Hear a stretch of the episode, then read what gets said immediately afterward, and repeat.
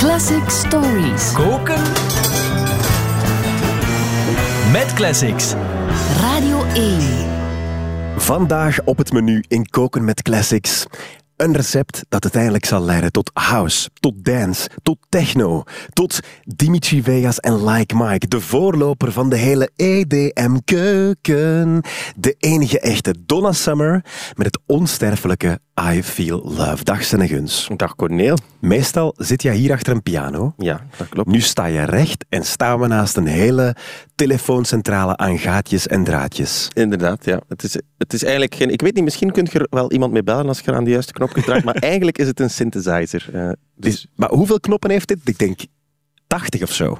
Daar kunnen we op afkloppen, ja. Het is, ja laat ons zeggen, een piano heeft 88 toetsen, dit heeft minstens zoveel knoppen eigenlijk. Allemaal draaiknoppen. Ja. Daar gaan we dus zo meteen mee koken. Wat hebben we nodig? Ja, uh, een klutske clicktrack of een omgekeerde deurbel kan ook. Een modulaire moogkookpot met een bassige fondbasis, een muzikale stroboscoop en een scheutje percussie, een lekker one-takertje en een natuurlijke basdrum van eigen kweek. En dat ga jij allemaal live in elkaar draaien met deze microgolfachtige Mhm. piano-ding.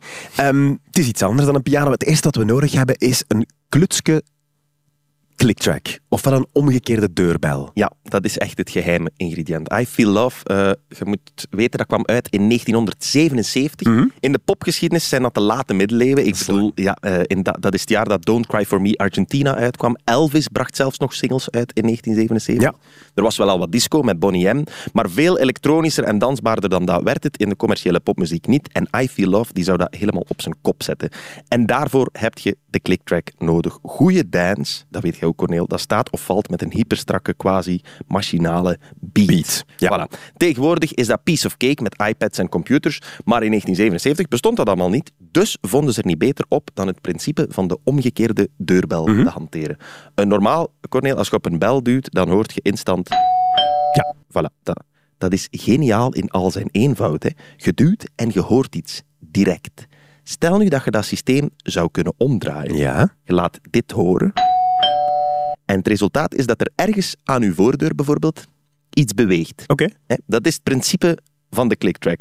Aangezien dit nogal vervelend is om eindeloos naar te luisteren en het geluidje op zich ook niet zoveel uitmaakt, ruilden ze de deurbel in voor dit.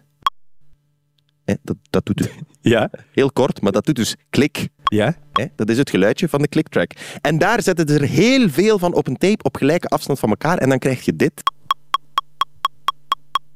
Voilà. En dat signaal dat ze dan hebben van op die tape, dat stuurden ze dan ja, niet naar uw voordeur. Dat zou niet zoveel... eh, Nee, er staat er zo heel tijd een knopje nou ja, dat, zou niet zoveel zin hebben. Maar ze sturen dat naar een, naar een modulaire synthesizer, een Moog synthesizer, een gigantische klankbak die je zelf aan elkaar moet hangen, vandaar al die kabeltjes en draadjes. Mhm. En telkens als dat ding klik hoort, gaat dat een stap verspringen. Dus hier heb je de klik en hier is de synth die reageert op de klik. En je kunt dat dan ook rapper doen. En als je de klik Ah. nog rapper doet, dan wordt het nog sneller. Het is als een elektronische vinger die op een knop duwt. Een elektronische vinger, dat is het eigenlijk. Oké, ja. ongelooflijk. Da- Daarmee heb je eigenlijk het eh, volgende ingrediënt ook al verklapt. Een modulaire Moog of Moog ook kiezen. met een bassige fondbasis. Ja. In de jaren 60 en 70 eh, waren de enige mensen die met Moog of Moog, je mocht eigenlijk kiezen wat je Maakt zegt. echt niet uit, hè? Nee, nee. ehm, eh, die, de enige die daarmee werkten, dat waren avant-garde componisten. Hè. Hmm. En zij en hun assistenten hebben de producer Giorgio Moroder geholpen om de juiste draadjes in de juiste gaatjes te steken. Ja. Giorgio kennen de meeste mensen. Van Daft Punk. Voilà, inderdaad. Maar You hij- can call me Giorgio. Voilà, inderdaad. En daar legde trouwens ook dat principe van die clicktrack uit. In ja. die, in die- En hij was de eerste die dat eigenlijk in populaire muziek eh, gebruikte, bij dit nummer in 1977. En het eerste wat dat Giorgio maakte, was zijn baslijn. En die baslijn die bestond uit vier noten die Giorgio programmeerde en die klonk eh, zo, denk ik. Dat waren de vier basnoten. Oké. Belangrijk is dus, hè, voor de luisteraar, ik ben niks aan het doen. Hè. Mijn synthesizer is aan het spelen. De klik, die, die horen we niet, die zit ergens op de achtergrond eh, Ja, ja, ja. dit te doen. Hè, en daardoor wordt mijn synthesizer... Maar dit machine, deze knopjes, berekenen zelf welke klank er dan moet Ja, voilà. En je kunt aan die knopjes een beetje prutsen. Je kunt andere noten kiezen bijvoorbeeld. Mo. Misschien een andere wereldhit die nog niet gemaakt is. Maar Giorgio noot. Je kunt dat een beetje, een beetje meer zo of een beetje anders doen. Maar het machine doet het werk. Je zou dat rapper en trager kunnen doen eh, klinken. Eh, maar het machine, een keer dat aanstaat, nou, je kunt hem nog wel net afzetten, maar veel meer kun je niet doen. Aan en af. Voilà. Ja, dat is het. Dat is het systeem. Dat is straf, maar dit is nog niet zo hyper en flashy als I Feel Love. Nee, we missen nog een beetje muzikale stroboscoop. Ja. Dat is waar, dat is het een beetje. Het Ja. gaat heel snel flashy. Ja, inderdaad. En Giorgio, dat is een idee van Giorgio Moroder zelf. Die deed iets heel slim. Hè. Die pakte die baslijn die hem had, dus deze baslijn, ik zal hem even eh, laten staan. En hij eh, verschoof dat naar de linkerkant. Dus de, de mensen die op koptelefoon luisteren, die kunnen dat nu horen. Dat gaat zo naar, de, naar de linkerkant in uw oren gaan. Ja. En dan nam hem exact hetzelfde signaal. Dan zette hem aan de rechterkant, maar dat liet hem een klein beetje te laat komen. Waardoor dat je zo, ja, hij zegt, eh, ja, muzikale stroboscoop krijgt. Ik zal hem laten invallen. Hier gaan we. Oeh, voilà. Dat is flashen, hè. Dat is echt een beetje flashy, ja. En dan zijn ze vertrokken en als je dan begint te draaien. En we zijn op een bosreef. Voilà. En terug. Dat is cool. Dat is het idee. Ja, en dan een beetje percussie erbovenop. Voilà. Want met die clicktrack, een keer dat dat bezig is, kun je daar alles mee doen. Hè. Mhm. Je moet daar niet noodzakelijk een synth mee aansturen. Je zou er ook wat percussie mee kunnen aansturen. Je kunt als bron bijvoorbeeld ook eh, noise nemen, zo ruis eigenlijk. Dit is ruis. Dat hè. is, een beekje. Ja. Ik vind jij dat dat als een beetje klinkt. Maar een vervuild Een vervuild beekje. ja.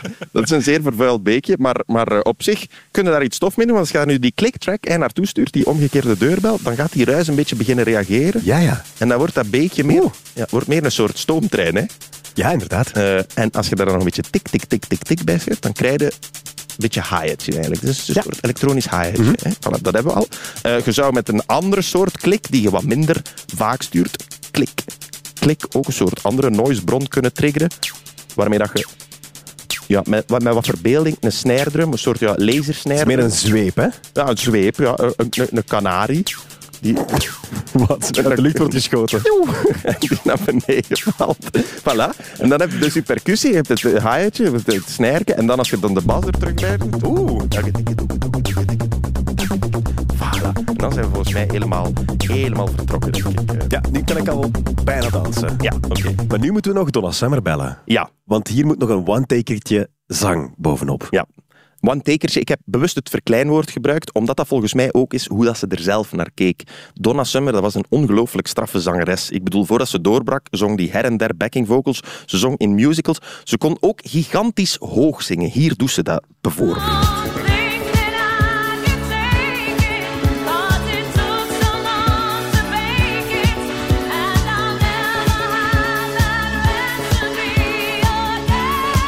Nog hoger nu.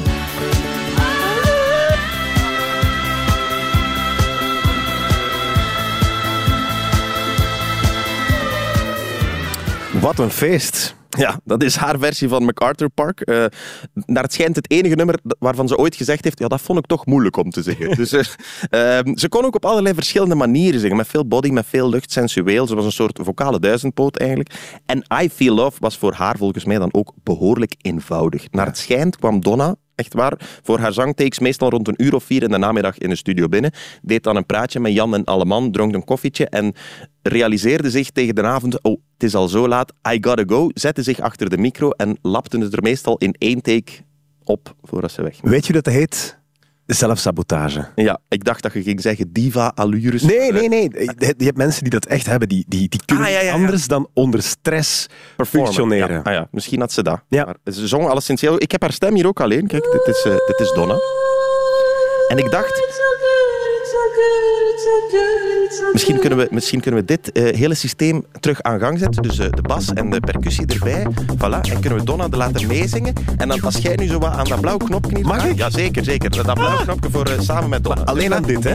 Twee, drie, go.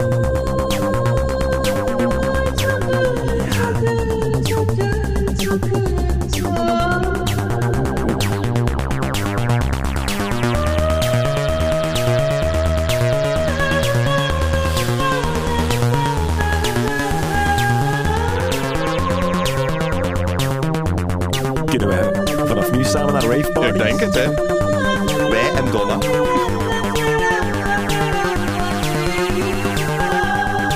Ja, hallo. Wauw. Ja, ik, ik ga toch even moeten onderbreken, want dat klinkt wel geweldig. Mhm. Maar we missen nog iets. Als we naar raveparties gaan, gaan we iets missen, denk ik. Ja. Boonk.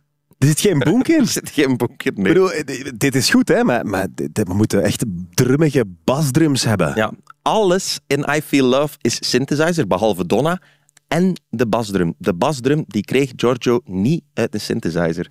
En dat lag eigenlijk niet aan Giorgio. Hij zei, I couldn't get die oomp. Maar dat zou gewoon nog een aantal jaar duren, tot de TR-808 en 909, die iconische drumbakjes van Roland, eh, voordat dat echt mogelijk was. Dus tot die tijd zat er niets anders op dan echt waar een drummer te bellen, een echte drummer van vlees en bloed, een mens, om zo strak mogelijk zeven minuten aan een stuk oemp, oenk, oenk, oenk, oenk, oenk te spelen op zijn basdrumpedaal. Dus bij deze een kleine shout-out naar Keith Forsey, Ja? de, de drummer die I Feel Love, enfin de basdrum van I Feel Love, oemp, oemp, oemp, oemp, heeft ingespeeld. En nu voor al wie thuis denkt, ja, maar dat, dat zou ik ook kunnen. Keith Forsey kon net iets meer dan alleen maar op een basdrum stoempen. Een klein wisterdutje als uitsmijter. Zeven jaar na I Feel Love heeft hij ook, Keith Forsey, in een vrij moment thuis, had even niks te doen, denk ik, het volgende nummer gecomponeerd en cadeau gedaan, alsjeblieft, aan de Simple Minds. Don't you forget about me.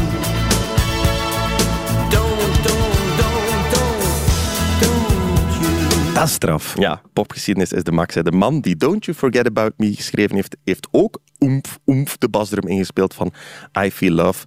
En dat waren we al bijna weer vergeten. Sorry, Keith Forsey. Bij deze is dat opgelost. Dankjewel, Senneguns. Plezier.